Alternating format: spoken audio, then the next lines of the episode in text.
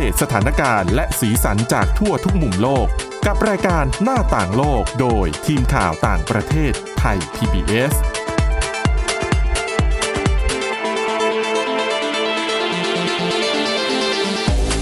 วัสดีค่ะ ต้อนรับเข้าสู่รายการหน้าต่างโลกนะคะ มาอัปเดตสถานการณ์แล้วก็สีสันจากทั่วทุกมุมโลกกับทีมข่าวต่างประเทศไทย PBS ค่ะ วันนี้อยู่กับคุณวินิษฐาจิตกรีนะคะ แล้วก็ดิฉันทิพย์ตะวันธีรนัยพงค์ค่ะ สวัสดีค่ะ สวัสดีค่ะ วันนี้นะคะ วันพฤหัสเราเริ่มมาเนี่ยวันเนี้ยจะไม่พูดเรื่องนี้ไม่ได้เลยจค่ะริงๆ เป็นเรื่องของการเฉลิมฉลองเออ วันก่อตั้งพรรคคอมมิวนิสต์จีนนะคะ ครบรอบ 100 ปีแล้ว งานใหญ่เพราะร้อยปีด้วย ใช่ค่ะปกติงานก็ใหญ่อยู่แล้วอืมยิ่งแล้วร้อยยิ่งปีเป็นร้อยปีนะอืมเออ ก็ต้องมีอะไรยิ่งใหญ่เป็นพิเศษแน่นอนว่าจีนเขาก็เตรียมการเรื่องของการเฉลิมฉลองเนี่ย มาหลายวันแล้วล่ะ จนในที่สุดก็เช้าวันนี้แหละ ก็เป็นวันจริงอะนะคะ ก็ยิ่งใหญ่ พอสมควรเลย แล้วก็แน่นอนว่าดาวเด่นของพรรคคอมมิวนิสต์จีนค่ะ ก็ต้องเป็นคนที่เป็นดาวเด่นของประเทศจีนด้วย นั่นก็คือสีจิ้นผิงนะคะ เป็นทั้งผู้นำพรรคแล้วก็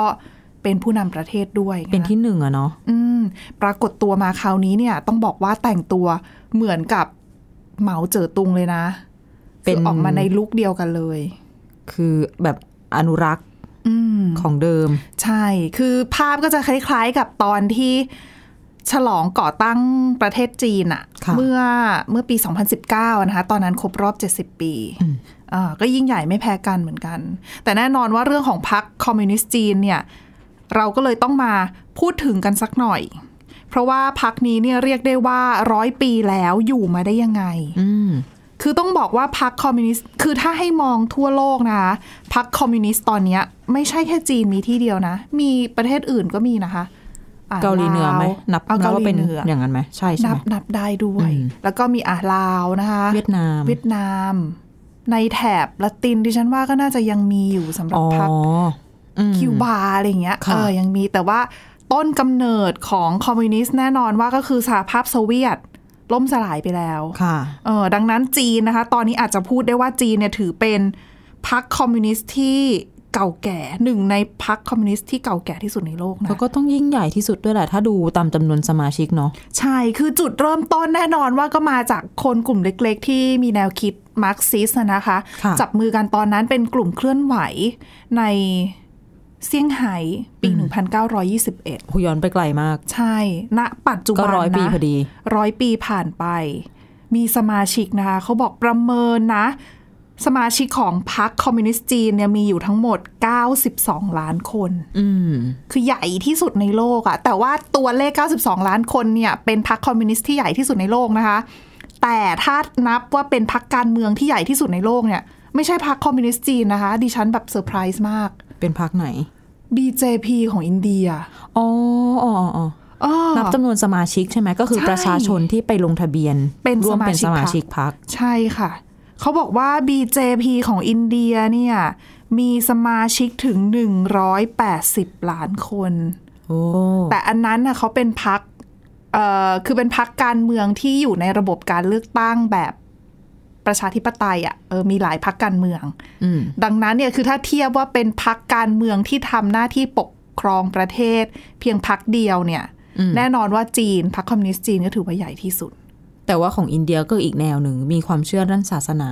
อ่ามาโยงใช่ด้วยต่างหากใช่คนก็ค่ะอาจจะแบบก็เข้าไปร่วมเยอะแนคิดอ๋ออนะคะ ก็สำหรับพรรคคอมมิวนิสต์จีนนะคะ เขาบอกมี 92 ล้านคน แต่ว่าเขาบอกว่า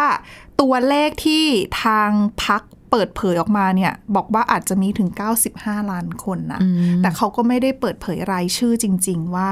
ว่ามีใครบ้าง ใครเป็นสมาชิกบ้าง แต่เราจำได้ว่าแจ็คหมา เป็นสมาชิก แต่ตอนนี้ได้เงียบไปเลยนะคะเรื่องกรณีแจ็คเงียบหมาไปสักพักใหญ่ ๆ แล้วอ๋อใช่ แล้วอะมาต่อกันที่พรรคคอมมิวนิสต์จีนเหมือนกัน เช้าวันนี้ที่บอกว่ามีมีการจัดงานอะนะคะ แน่นอนค่ะว่าผู้นำจีนสีจิ้นผิงก็ต้องมีการออกมาพูด บางอย่าง คือออกมาแถลงนั่นแหละ มีกล่าวสุนทรเป็นพสุนจน์ทรพจน์ ใช่ค่ะ ซึ่งนัยยะสำคัญสำคัญในศูนย์ทรพจน์เนี่ยสะท้อนเขาบอกว่าสะท้อนให้เห็นถึงความยิ่งใหญ่ของพรรคคอมมิวนิสต์จีน ซึ่งถือว่าเป็นรากฐานของประเทศจีนเหมือนกันนะอืมเพราะว่าอย่าลืมว่าจีนเนี่ยเขาอาจจะเรียกได้ว่าเป็นมหาอำนาจที่เกิดมาจากประเทศที่เคยเป็น คือประเทศที่เคยอยู่ใต้อาณานิคมอย่างนี้ดีกว่า คือถ้าเรามองตอนเนี้ยคุณวิถาว่าทั่วโลกมหาอำนาจ มีใครที่เคยเป็นอดีตใต้อาณานิคมบ้าง โอ้ที่เป็นมหาอำนาจระดับโลกเลยนะตอนเนี้ย ระดับโลกที่เคยเป็นอยู่ใต้ประเทศอื่นใช่ไหมเอออ๋อสหรัฐสหรัฐตอนนั้นอยู่ใต้อังกฤษโห แต่ว่าแต่ก็ว่าไม่ก็เรียกไม่ได้ซะเราทีไม่เดีได้ยว ตอนนั้นเราไม่ได้เรียกยุคอาณานิคมเนาะใช่เราไม่ได้เรียกว่าสหรัฐอยู่ใต้อาณานิคมแต่ถามว่าโอเค อืมเอาเคยถูกปกครองโดยชาติอื่นอย่างนี้หรือเปล่าอ๋ออืมแต่ว่าถ้าพูดว่าเป็นแบบโดนปกอยู่ในรัฐที่อาณานิคมก็คงไม่ใช่ใช่คือมันก่อน มันอ่ามัมันนานย้อนไปนานกว่านั้นนะอะนะแล้วดูถ้าเป็นในฝั่งยุโรปอย่างอังกฤษหรือว่ารัสเซียก็คือเป็นเจ้าอาณานิคมนะ อืมอ่า แต่สำหรับจีนนะคะ เขาเกิดมาจากประเทศที่ต้องบอกว่าอยู่ใต้อาณานิคมอะ คือโดนต่างชาติปกครอง แล้วก็เผชิญกับประวัติศาสตร์ที่เลวร้ายมาเยอะ มีความเจ็บปวด ใช่หลาก่อนยเหตุด้วยกัน อืม ใช่ค่ะ ดังนั้นเนี่ย สีจิ้นผิงเขาก็เลยยกว่าประเทศจีนเนี่ย จากเดิมที่เมื่อก่อนเนี่ย เคยโดนต่างชาติข่มเหงรังแก โดนทำร้ายมาเยอะ จนตอนนี้นะคะพังอาจขึ้นมาเป็นมหาอำนาจโลกแล้วเนี่ยเขาบอกว่ากะความรุ่งเรืองของจีนที่เกิดขึ้นนะตอนนี้เนี่ยจะไม่มีทางย้อนกลับไปในอดีตต่อไป คือจีนจะไม่ถูกข่มเหงรังแกเหมือนในอดีตอีกแล้วนะคะ แล้วเขาก็ประกาศด้วยว่าจะเดินหน้านะคะ สร้างขุมกำลังทางทหารารอืมอืมเพื่อปกป้องผลประโยชน์ของจีน ซึ่งเขาก็ไม่ได้เดินหน้าทางกำลังอืมการรบหรืออะไรอย่างเดียวนะ มีแบบซอฟต์พาวเวอร์ใช่ควบคู่ไปด้วย ต้องชื่นชมพรรคคอมมิวนิสต์จีนเหมือนกันนะ ที่ค่อนข้างที่จะปรับเปลี่ยนภาพลักษณ์คือจะไม่ใช่ภาพลักษณ์ปรับเปลี่ยนยุทธศาสตร์ของพรรคเองทำให้สามารถใช้อำนาจในหลาย ๆ ด้าน จริง ๆ ภาพลักษณ์ของประเทศอะก็เปลี่ยนไปเยอะมากนะอืมแล้วไม่ได้นานด้วย คือในช่วงแค่แบบก็คือไม่ไม่กี่กี่สิบปีปีหลังมันใช่เองตั้ไหงมแต่เปิดประเทศอะนะคะอืมคือต้องชื่นชมคือนักวิชาการหลายคนก็ ยกย่องพรรคคอมมิวนิสต์จีนเนี่ยในฐานะที่คือการที่เขาอยู่รอดได้ถึง 100 ปีเนี่ยปัจจัยสำคัญเลย นั่นก็คือเรื่องของการที่พรรคคอมมิวนิสต์จีนเนี่ยเปลี่ยนแปลงตัวเอง รู้จักปรับเปลี่ยนตัวเองอ๋ออ๋อเข้ากับยุคสมัยที่มันเปลี่ยนไปอืมคือถ้าคุณเป็นระบบแล้วคุณไม่สามารถปรับเปลี่ยนให้เข้ากับบริบทที่เกิดขึ้นณช่วงนั้น ๆ ได้อะ มันก็อยู่ยากอะคือถ้าจะยึดติดแต่กับเรื่องเดิมแนวคิดที่ล้าหลังไปเขาก็จะทำให้แล้อวยู่ยากคนใช่ก็อาจจะลุกขึ้นมาต่อต้าน ใช่ เพราะว่าคุณอย่าลืมว่าสหภาพโซเวียตล่มสลาย แน่นอนว่าอะแนวคิดที่ที่เกิดขึ้นมาหลังจากการล่มสลายของสหภาพโซเวียตก็คือ ประชาธิปไตยเขาบอกว่าประชาธิปไตยชนะแล้วอืมแล้วแนวคิดแบบประชาธิปไตย แนวคิดแบบทุนนิยมอืมมันไปไม่ได้กับแนวคิดคอมมิวนิสต์ค่ะ และสังคมนิยม ดังนั้นถ้าคอมมิวนิสต์จีนไม่ปรับตัวอืมจะอยู่ได้ยังไง ในโลกที่มันเปลี่ยนไปแล้ว ซึ่งจีนก็ปรับตัวพรรคคอมมิวนิสต์จีนก็ปรับตัว ซึ่งดิฉันไปคุยกับอาจารย์เป็นผู้อำนวยการศูนย์ เอเชียตะวันออกศึกษาของมหาวิทยาลัยธรรมศาสตร์นะคะเขาก็บอกเสนอคือตัวอาจารย์เนี่ยมองว่าการเปลี่ยนแปลงเนี่ยใช่ แต่ปัจจัยที่สำคัญที่สุดคือมีสองอย่างค่ะนั่นก็คืออย่างแรกคือความกินดีอยู่ดี ของประชาชน performance ของพรรคคอมมิวนิสต์จีนดีมาก เมื่อเทียบกับกับพรรคอื่นๆอะพรรคคอมมิวนิสต์อื่นในประเทศอื่นใช่ค่ะ เพราะว่าต้องบอกดิฉันๆอืมเรื่องการกินดีอยู่ดีเป็นกุญแจสำคัญนะ อย่างที่เรารู้กันหลายปีที่ผ่านมาจำนวนเศรษฐีชาวจีน เพิ่มขึ้นเยอะ ถ้าเราดูถูกสารคดีต่างประเทศเราจะเห็นว่ามีสารคดีแบบ เศรษฐีจีนยกครอบครัวไปเรียนทางตะวันตกเนาะลูกหลานชาวจีนที่ไปเรียนในต่างประเทศ โอ้โห ใช้ชีวิตแบบอูฟูสุดอืมแล้วเงินคือเขาสามารถเขาเรียกว่ายกระดับคุณภาพชีวิตของประชาชนขึ้นมาได้ทำให้เขากินดีอยู่ดีๆคือปากท้องดีสักอย่างใช่เขาก็ไม่ไม่ขัดแย้ง ไม่ขัดขวางอะไรเออละก็ดีไปถูกไหมไปเกินครึ่งแล้วอะนะคะอะหนึ่งคือ performance ของพรรคสองก็คือเรื่องของการที่พรรคคอมมิวนิสต์จีน ปรับเปลี่ยนตัวเอง ทำให้เขาเนี่ยกลายมาเป็นสถาบัน ทางการเมืองแทนที่จะเป็นพรรคคอมมิวนิสต์จีนที่ยึดติดกับตัวผู้นำประเทศอืมผู้นำพรรคอย่างตอนแรกของการสร้างพรรคคอมมิวนิสต์จีนเนี่ยเขาไปยึดติดกับตัวเหมาเจ๋อตุงคือ ถ้ามองพรรคก็คือเหมาคือประธานเหมาหมายถึงยึดตัวบุคคลคนเดียวเป็นหลักเป็นทุกอย่างใช่ ซึ่งแน่นอนว่าการทำแบบนี้มันอยู่ไม่นานไงไม่มันเป็นแนวไม่ยั่งยืนถูกไหมต้องอืมอืมดังนั้นเนี่ย พักได้มีการปรับเปลี่ยนตัวเอง ปรับเปลี่ยนพักให้กลายเป็นสถาบันค่ะพอกลายเป็นสถาบันทุกอย่างมีโครงสร้างอืมมีระบบระเบียบอืมดังนั้นเนี่ยการพัฒนาการที่คนจะมายึด ก็ไม่ยึดอยู่กับตัวบุคคลละมายึดกับตัวระบบหรือว่าสถาบันที่มันฟังก์ชันได้ แล้วก็ทำให้คนกินดีอยู่ดี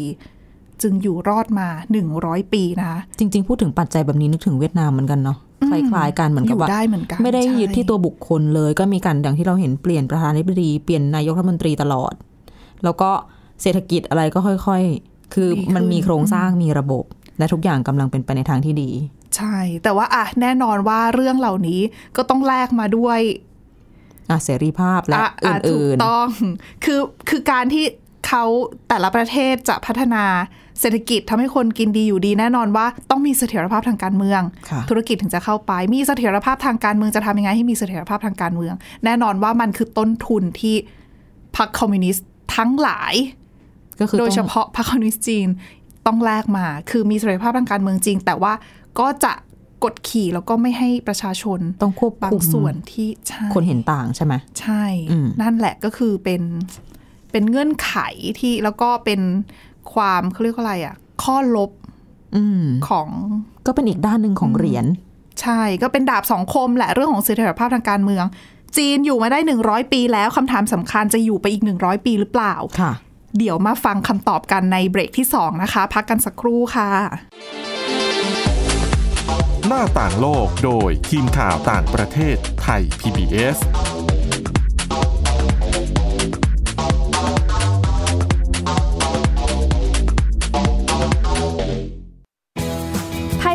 ดิจิทัล Radio Infotainment for All สถานีวิทยุดิจิทัล จากไทย PBS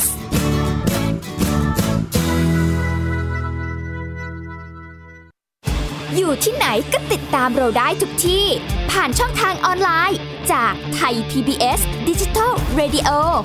ทั้ง Facebook Twitter Instagram และ YouTube Search คำว่าไทย PBS Radio แล้วกดไลค์หรือ Subscribe แล้วค่อยแชร์ กับคอนเทนต์ดี ๆ ที่ไม่อยากให้คุณพลาดอ้อเรามีให้คุณฟังผ่านพอดแคสต์แล้วนะ แค่ฟังความคิดก็ดังขึ้น เต็มอิ่งทั้งความรู้และความสนุกกับไทย PBS Podcast อาหารเนี่ยมันจะมีสัญญะทางการเมืองเนี่ยซ่อนอยู่ มีเจ้าหญิงแสนสวยพระองค์หนึ่งถูกสาปให้เป็นโรคซึมเศร้า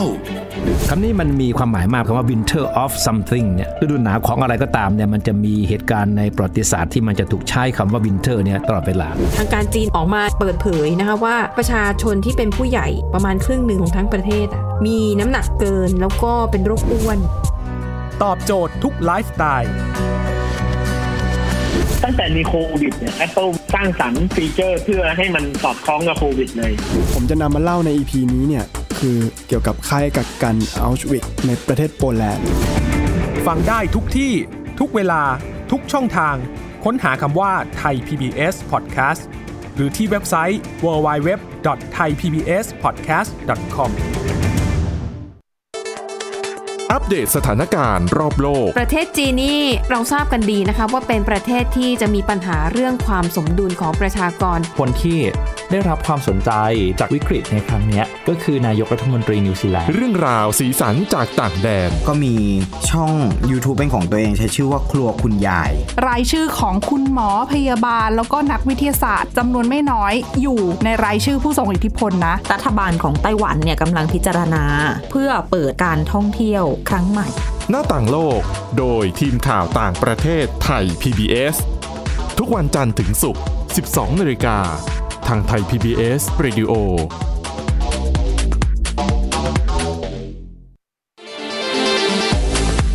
หน้าต่างโลกโดยทีมข่าวต่างประเทศไทย PBS ต้อนรับกลับเข้าสู่ช่วงที่ 2 ของรายการหน้าต่างโลกนะคะ อย่างที่เกริ่นเอาไว้ว่าอีก 100 ปีจีนอยู่ได้ไหม อืม สงสัยเหมือนกัน เป็นคำถามสำคัญที่หลาย ๆ คนก็สงสัยเพราะว่า 100 ปีอยู่มาเนี่ย ต้องบอกว่า เจริญเติบโตได้ยิ่งใหญ่มาก แม้ว่าอาจจะมีช่วงเวลาของความวิกฤตเกิดขึ้น ไม่ว่าจะเป็นเรื่องของเออดิฉันก็ภาวะขาดแคลนอาหารอะคนอดอ๋อยาอกที่ตายเยอะๆ ใช่ไหมใช่อืมดิฉันไม่แน่ใจว่าชื่อภาษาไทยคืออะไรอะก็อืมเขาเรียกภาษาอังกฤษคือ Great คือ Re ฟามีนปะ Forward มาอ่าใช่แต่เป็นนโยบายไงที่ทำให้เป็นเกิด เกิดเหตุการณ์แบบนั้นขึ้นอะ คือเขาจีนผูกเขาขาดเรื่องของเกษตรกรรม หรือเปล่า ตอนนั้นเนี่ยเป็นในลักษณะที่จีนต้องการที่จะพัฒนาเศรษฐกิจอืมก็เลยระดม คือเป็นเป็นการออกแบบนโยบายเศรษฐกิจที่ผิดพลาดเอางี้ดีกว่า คือหันหัวระไปดมทางเศรทษรัฐกิจยาหมดกรระดมทรัพยากรมาแล้วแล้วแล้วทำ คือเขาเรียกว่าอะไรอะเน้นไปทางอุตสาหกรรม แล้วก็ใช่ละแต่ว่าเลยไม่เกประษสตบรกรรม ใช่ แล้วไม่ประสบความสำเร็จไงคือตอนนั้นสังคมจีนยังไปไม่ถึงไงคือมันต้องค่อยเวลาพัฒนามันต้องค่อยๆ พัฒนาเป็นไปอย่างมีระบบไงอืมเออ แต่จีนอาจจะแบบ fast forward ไปนิดนึง ใจร้อนไปหน่อย ใช่แล้วก็ไม่ก็คือนงนอกจากเรื่องของนโยบายเศรษฐกิจที่ผิดพลาดแล้วเนี่ยก็ยังมีเรื่องของปฏิวัติวัฒนธรรมอ่าเสียชีวิตไป โอ้โหนับไม่ตัวเลขถ้วนนะที่แน่ชัดก็ไม่รู้อีก ใช่ปฏิวัติวัฒนธรรมเอ่ยซึ่งเป็นสิ่งที่เรียกได้ว่าเปลี่ยนแนวคิดของคนจีนอืมคือดิฉันเคยได้ยินคนพูดว่า อยากจะมองว่าคนจีนเมื่อก่อนเป็นคนยังไงอืมให้มองคนจีน ให้มองคนที่อยู่ในไต้หวัน นั่นคือคนจีนก่อนที่จะมีการปฏิวัติวัฒนธรรม คนจีนที่คุณเห็นหลักในประเทศจีนณตอนนี้ นิสัยหรือพฤติกรรมอะไรบางอย่าง ที่คุณรู้สึกว่าอุ้ยทำแบบนี้เนี่ยโอ้ยไม่ดีเลยนะ เช่นการอะดิฉันอาจไม่รู้ว่าคำนี้หยาบคายหรือว่าขากถุยอย่างเงี้ยอะอะไม่เป็นไรเป็ตนรงกริกยาลางถนนอะไรเงี้ยอะเหล่านี้เขาบอกว่าเป็นสิ่งที่เป็นผลพวงมาจากการปฏิวัติวัฒนธรรม หมายความว่ายังไงอะคือการไปเวทการปฏิวัติวัฒนธรรม คือการที่เขาบอกว่าล้มล้าง สิ่งที่เป็นที่ที่เป็นขนบอะอะสมมติในกรณีขักถุยก็หมายถึงว่าก่อนหน้านี้มีกรอบมารยาทของใช่การที่ว่าไม่ควรทำแบบนี้ใช่แต่พอเขาล้มล้างในส่วนนี้ไปแล้วต้องทำใช่คนก็เลยไม่รู้ว่าไม่ควรทำดิฉันคิดว่าได้รับการสนับสนุนให้ทำด้วยอืมเพราะว่าเพื่อจะตอนล้มล้านั้งนของเดิม อ่าใช่ คืออะไรที่ตรงข้ามกับขนบธรรมเนียมประเพณีเดิมๆอืมคุณก็ต้องทำทำในสิ่งที่ตรงข้าม เพราะเขามองว่า นั่นคือการปฏิวัติวัฒนธรรม เราถึงได้เห็นอะไรหลาย ๆ อย่างของเขาที่เป็นแบบเหมือนเป็นเอกลักษณ์เฉพาะตัวเออว่าเฮ้ยอย่างนี้ได้เหรอเออเออ แต่แต่ในยุคสมัยเนี้ยที่เราเจอคือ อันนั้นคือในอดีตช่วงแบบสักนานละเก้าศูนย์หรือว่าอืมนะแต่ว่าคือช่วงเนี้ยคนจีนในปัจจุบันตอนเนี้ยด้วยความที่อาเศรษฐกิจจีนฟูมากค่ะ แน่นอนว่าคือจีนก็รับไอเดียอารยธรรมตะวันตกมาเยอะแหละ ดิฉันคิดว่าเขาก็มีการปรับ พฤติกรรมลักษณะนิสัยของเขาเองด้วยเหมือนกันรวมทั้งความพยายามที่จะพัฒนาประเทศจีนให้มีความก้าวหน้าบ้านเมืองคืออะช่วงนี้โควิด -19 อาจจะไม่มีใครได้ไปประเทศจีนเนาะค่ะคือก่อนหน้านี้ถ้าใครได้ไปประเทศจีนก็จะรู้ว่าหูจีนแบบสังคมโตมากดิฉันน่ะได้ไปเมื่อก่อนใช่ไหมมีดิฉันจำปีไม่ได้แต่มันก่อนโควิด -19 ประมาณปี2ปีอืมเป็นก็ไงบ้านทึ่เมืงอง คือต้องบอกก่อนว่าส่วนตัวเป็นคนไม่ได้มีความสนใจอะไรเป็นพิเศษในการค่ะไปเที่ยวประเทศจีน เฉยๆว่างั้นเถอะอืมอะเที่ยวแถวอาเซียนอะไรอย่างนี้ดีกว่ามันใกล้บ้าน แต่มีโอกาสได้ไปฝึกอบรม แล้วก็ไปอยู่ในปักกิ่ง เป็นอาทิตย์ได้เป็นสัปดาห์ เป็นยังไงบ้างคะแปลกใจมากอ่าทุกอย่างโครงสร้างพื้นฐาน เรื่องคมนาคมคือประทับใจมาก ถนนหนทาง ถนนหนทางหนึ่งใหญ่โตอ่าและค่ะวางโครงสร้างได้ดีอะ เราจะเห็นคือด้วยความที่เราไปแบบไม่มีคนดูแลเราใช่ไหมเออไม่ได้ไปไม่ได้ไปทัวร์ไปทำงานม่เาแล้วไปอยู่ถูคนต้งเดียว ก็คือเราก็จะได้เปิดแผนที่ค่ะ เพื่อที่จะดูว่าเราจะเดินทางไปไหนมาไหนแล้วเราจะเห็นโครงสร้างแบบรถไฟฟ้าเขาช่วงนี้ช่วงนั้น คือมันการครอบคลุมวางแผนผังใช่เมืองเป็นผัง อืม คือไม่ได้จะจะไปจะเอาไปเทียบกับฝั่งยุโรปที่เอาไม่ได้ตีเป็นบล็อกใช่ไหมบล็อกมาคงไม่ได้ เพราะอันนี้เขาก็มีเมืองเก่ามาก่อนบางส่วนเป็นเมืองเก่ามันก็อาจจะไม่ได้แบบเป๊ะ แต่ที่แน่ ๆ คือมันครอบคลุมหนึ่งแล้วอย่างที่ทุกคนรู้กันคือมันถูกมากอืมขึ้นรถไฟฟ้าไกลมากอะสิบห้าบาท โอ้โหไกลแบบ15บาทเองเหรอสิบห้าบาทสถานีเดียวบ้านที่นี่เรายังไม่สได้ถาเลยนีใช่ ดิฉันเออกำลังจะนั่นไงบอก ดิฉันนั่นไงบ้านเราขึ้นสถานีเดียวก็สิบหกสิบเจ็ดบาทแล้วนะถูกสำหรับรถไฟใต้ดินนะคะถูกต้องนะคะ แล้วก็อ๋อยังมีตรงไหนที่ไม่มีรถไฟฟ้าก็มีคือรถไฟฟ้าก็ไปต่อกับ อะเหมือนบ้านเรารถไฟฟ้าก็ไปลงที่หมอชิดก็จะมีสถานีขนส่งอยู่ใกล้ๆก็จะเป็นเชิงเชิงๆเนี้ยแต่ของเขาก็คือสามารถนั่งรถเมล์รถโดยสารจากตรงนั้นอะต่อไปไหนได้ไปสถานไปที่อื่น ๆ ได้รวมถึงไปที่ท่องเที่ยวอย่างกำแพงเมืองจีน ก็ได้ก็นั่งไปได้ด้วยก็มีอะอ๋อสายนี้ไปขึ้นตรงนี้นะอะไรเงี้ยแล้วทุกอย่างอะคือมันราคา มันจ่ายได้อะเออไม่ใช่ราคาที่เอื้อมไม่ถึงอะแล้วนึกถึงดิฉันเชื่อว่าพวกเขาอะค่ะรายได้มากกว่าเรา หรือพอๆกัน แต่ว่าเนี่ยมันเห็นได้ชัดว่า แค่ค่าเดินทางอะมันถูกกว่าแบบจะเป็นเท่าตัวแล้วอะดังนั้นค่าครองชีพน้อยก็มีเงินเก็บเยอะขึ้นนะคะการอากิหารนการกินอยู่ก็ไม่ได้แพงขึ้นก็พอๆกับเราอืมเราเจริญนะคะ เจริญรุ่งเรืองใครอยากคิดว่าโอ้ยจีนอย่างงู้นอย่างนี้ ไม่ใช่แล้วนั่นน่ะสิมันคะสิบเป็นสิบสิบปีละก็เปลี่ยนมาเยอะนะคะอะแล้วด้วยสังคมแบบนี้นะคะ อีกหนึ่งร้อยปีจะอยู่ได้ไหม คือแน่นอนว่าการจะอยู่ได้ไม่ได้เนี่ยก็ต้อง ดูว่าจีนเนี่ยมีตั้งโกอะไรไว้หรือเปล่าค่ะ เป้าหมายอะไรเอาไว้หรือเปล่าอะนะคะ ซึ่งตอนครบรอบ 70 ปีการก่อตั้งประเทศจีนอะตอนนั้นประธานาธิบดีสีจิ้นผิงเนี่ยเขาก็ได้มีการยกไอเดีย แนวคิดเรื่องของ Chinese Dream รวมไปถึงเรื่องของการฟื้นฟูชาติประชาชาติจีน ก็คือการพัฒนาประเทศจีนนั่นแหละ คือเขาก็ตั้งเป้าจะให้มีการพัฒนา ให้ประสบความสำเร็จ ตามที่เขาตั้งเป้าเอาไว้เนี่ยภายในปี 2049 ซึ่งเป็นปีครบรอบ 100 ปีก่อตั้งประเทศจีน ก็คืออีกสักไม่ถึง 30 ปีนับจากเนี้ยค่ะ คือดิฉันที่ไปคุยกับนักวิชาการของที่ธรรมศาสตร์เนี่ยเขาก็มองว่าตรงปีตรงปี 2049 นี่แหละ ที่จะเป็นกุญแจสำคัญ ที่จะประเมินผลงานของพรรคคอมมิวนิสต์จีนว่าเขาจะอยู่หรือจะไปอืมคือถ้า 2049 เนี่ยยังอยู่ได้ ทำได้ดีประสบความสำเร็จตามเป้าเนี่ย แน่นอนว่า100ปีเนี่ย โอกาสสูงว่าจะยังอยู่ แต่ดิฉันว่าได้นะ อืม ดิฉันก็คิดว่าถ้าถ้าเหมาะประเมินจากสถานการณ์ณตอนเนี้ยก็น่าจะได้ แต่ว่าจะอยู่ในรูปแบบไหน ลักษณะพักคอมมิวนิสต์จีนจะเป็นแบบไหนในอนาคตอีกหนึ่งร้อยปีนั้นน่ะอาจจะเปลี่ยนแปลงไป เพราะว่าถ้านับนับณจุดนี้กับจุดเริ่มต้นเมื่อหนึ่งร้อยปีที่แล้วเนี่ยพรรคคอมมิวนิสต์จีนแบบเปลี่ยนไปเยอะนะ แต่มันก็ต้องร้อยปีอะใช่ แต่ต้องบอกว่าทุกวันนี้ไม่ใช่แค่ว่า เขาจะดีแค่เรื่องเศรษฐกิจวัตถุอ่าหรือว่าพัฒนาคนหรืออะไรก็ตาม ค่ะ เขามีความดิฉันว่าเขารอบคอบ เขาเริ่มหันเหมองไปทางเรื่องของการรักษาสิ่งแวดล้อมด้วย เพราะเขาเริ่มรู้ไงว่าผลกระทบของอะไรเหล่าเนี้ยมันจะเป็นยังไงบ้างอย่างเช่น ตอนนี้เราจะเห็นเขาถูกค่ะ สักหลายปีแล้วล่ะ ที่เขาเริ่มไปแบบทำฟาร์มกังหันลมอ่าเริ่มใช่ทำพลังงานสะอาด ล่าสุดก็เพิ่งเปิดฟาร์มกังหันลมที่ใหญ่ที่สุดในประเทศไป ก็อยู่แถบทางตอนออกเฉียงใต้มณฑลเจียงซู ก็ไปอยู่ในทะเลอะค่ะอ๋อแล้วพวกเนี้ยมันผลของมันคืออะไรพอมาใช้กังหันลมมากๆเข้าอย่างอะ เปิดโรงไฟฟ้า กังหันลมล่าสุดเนี่ยดิฉันจำขนาดเมกะวัตต์ไม่ได้ละตัวเลขมันเยอะ แต่ประเมินมาแล้วปีหนึ่งอะลดการปล่อยคาร์บอนได้แบบ เป็นร้อยล้านตันอะมอย่างเงี้ย คือแล้วทั้งทั้งประเทศตัวเลขมันเท่าไหร่ แล้วแสดงว่าเขาจะสามารถดูแลทรัพยากรรวมถึงเรียกว่าอะไร สิ่งแวดล้อม แล้วมันก็โยงมาถึงสุขภาพของคนใช่ไหมอืมในประเทศเขาอะมันก็ยั่งยืนอยู่นะ ใช่คือการวางแผนก็ต้องวางแผนในคืออคินาดมาคแล้ตวแหละด้วยอืมใช่เพราะว่าอะเรื่องของ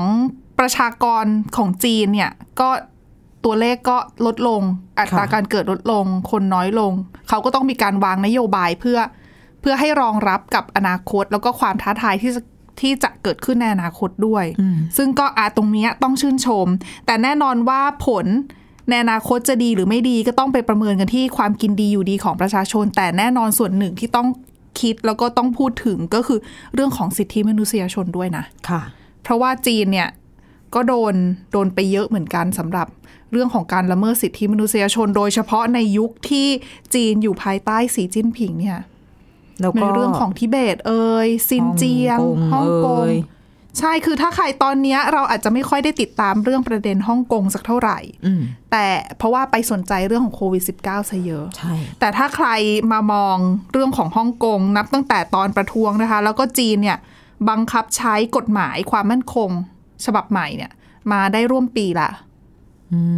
ตอนนี้ก็ซึ่งโอ้โดนไปเยอะนะคะ ในฮ่องกงเนี่ยฮ่องกงไม่เหมือนเดิมอีกต่อไปแล้วอะเหมือนที่คนฮ่องกงเขาพูดไว้ใช่จริงๆตคุอนณวิก่นิอนษฐาที่จะพูบัดงคัเหบมือนใช้อะคุณวิถาพูดเหมือนกับคนฮ่องกงที่ดิฉันไปอ่านความเห็นเขามาคือหลายๆคนจริงบอกว่า ตอนเนี้ยคือสื่อท้องถิ่นบางสื่อนะคะเขาบอกว่าเขาไปเก็บรวบรวมข้อมูลมาพบว่าคนฮ่องกงจำนวนมาก อพยพไปอยู่ต่างประเทศ อืม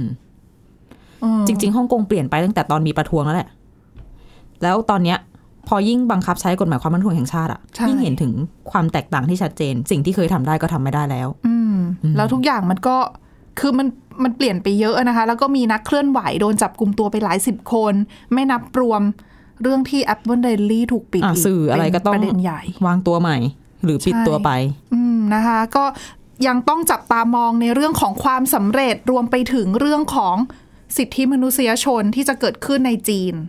นะคะอะและนี่คือทั้งหมดของรายการหน้าต่างโลกในวันนี้นะคะ คุณผู้ฟังสามารถมาฟังรายการได้ที่ www.thaipbspodcast.com หรือว่าฟังผ่านพอดแคสต์ได้ทุกช่องทางค้นหาคำว่าหน้าต่างโลกนะคะ วันนี้พวกเราแล้วก็ทีมงานต้องลาไปก่อนค่ะ สวัสดีค่ะ สวัสดีค่ะ Thai PBS podcast. View the world via the voice.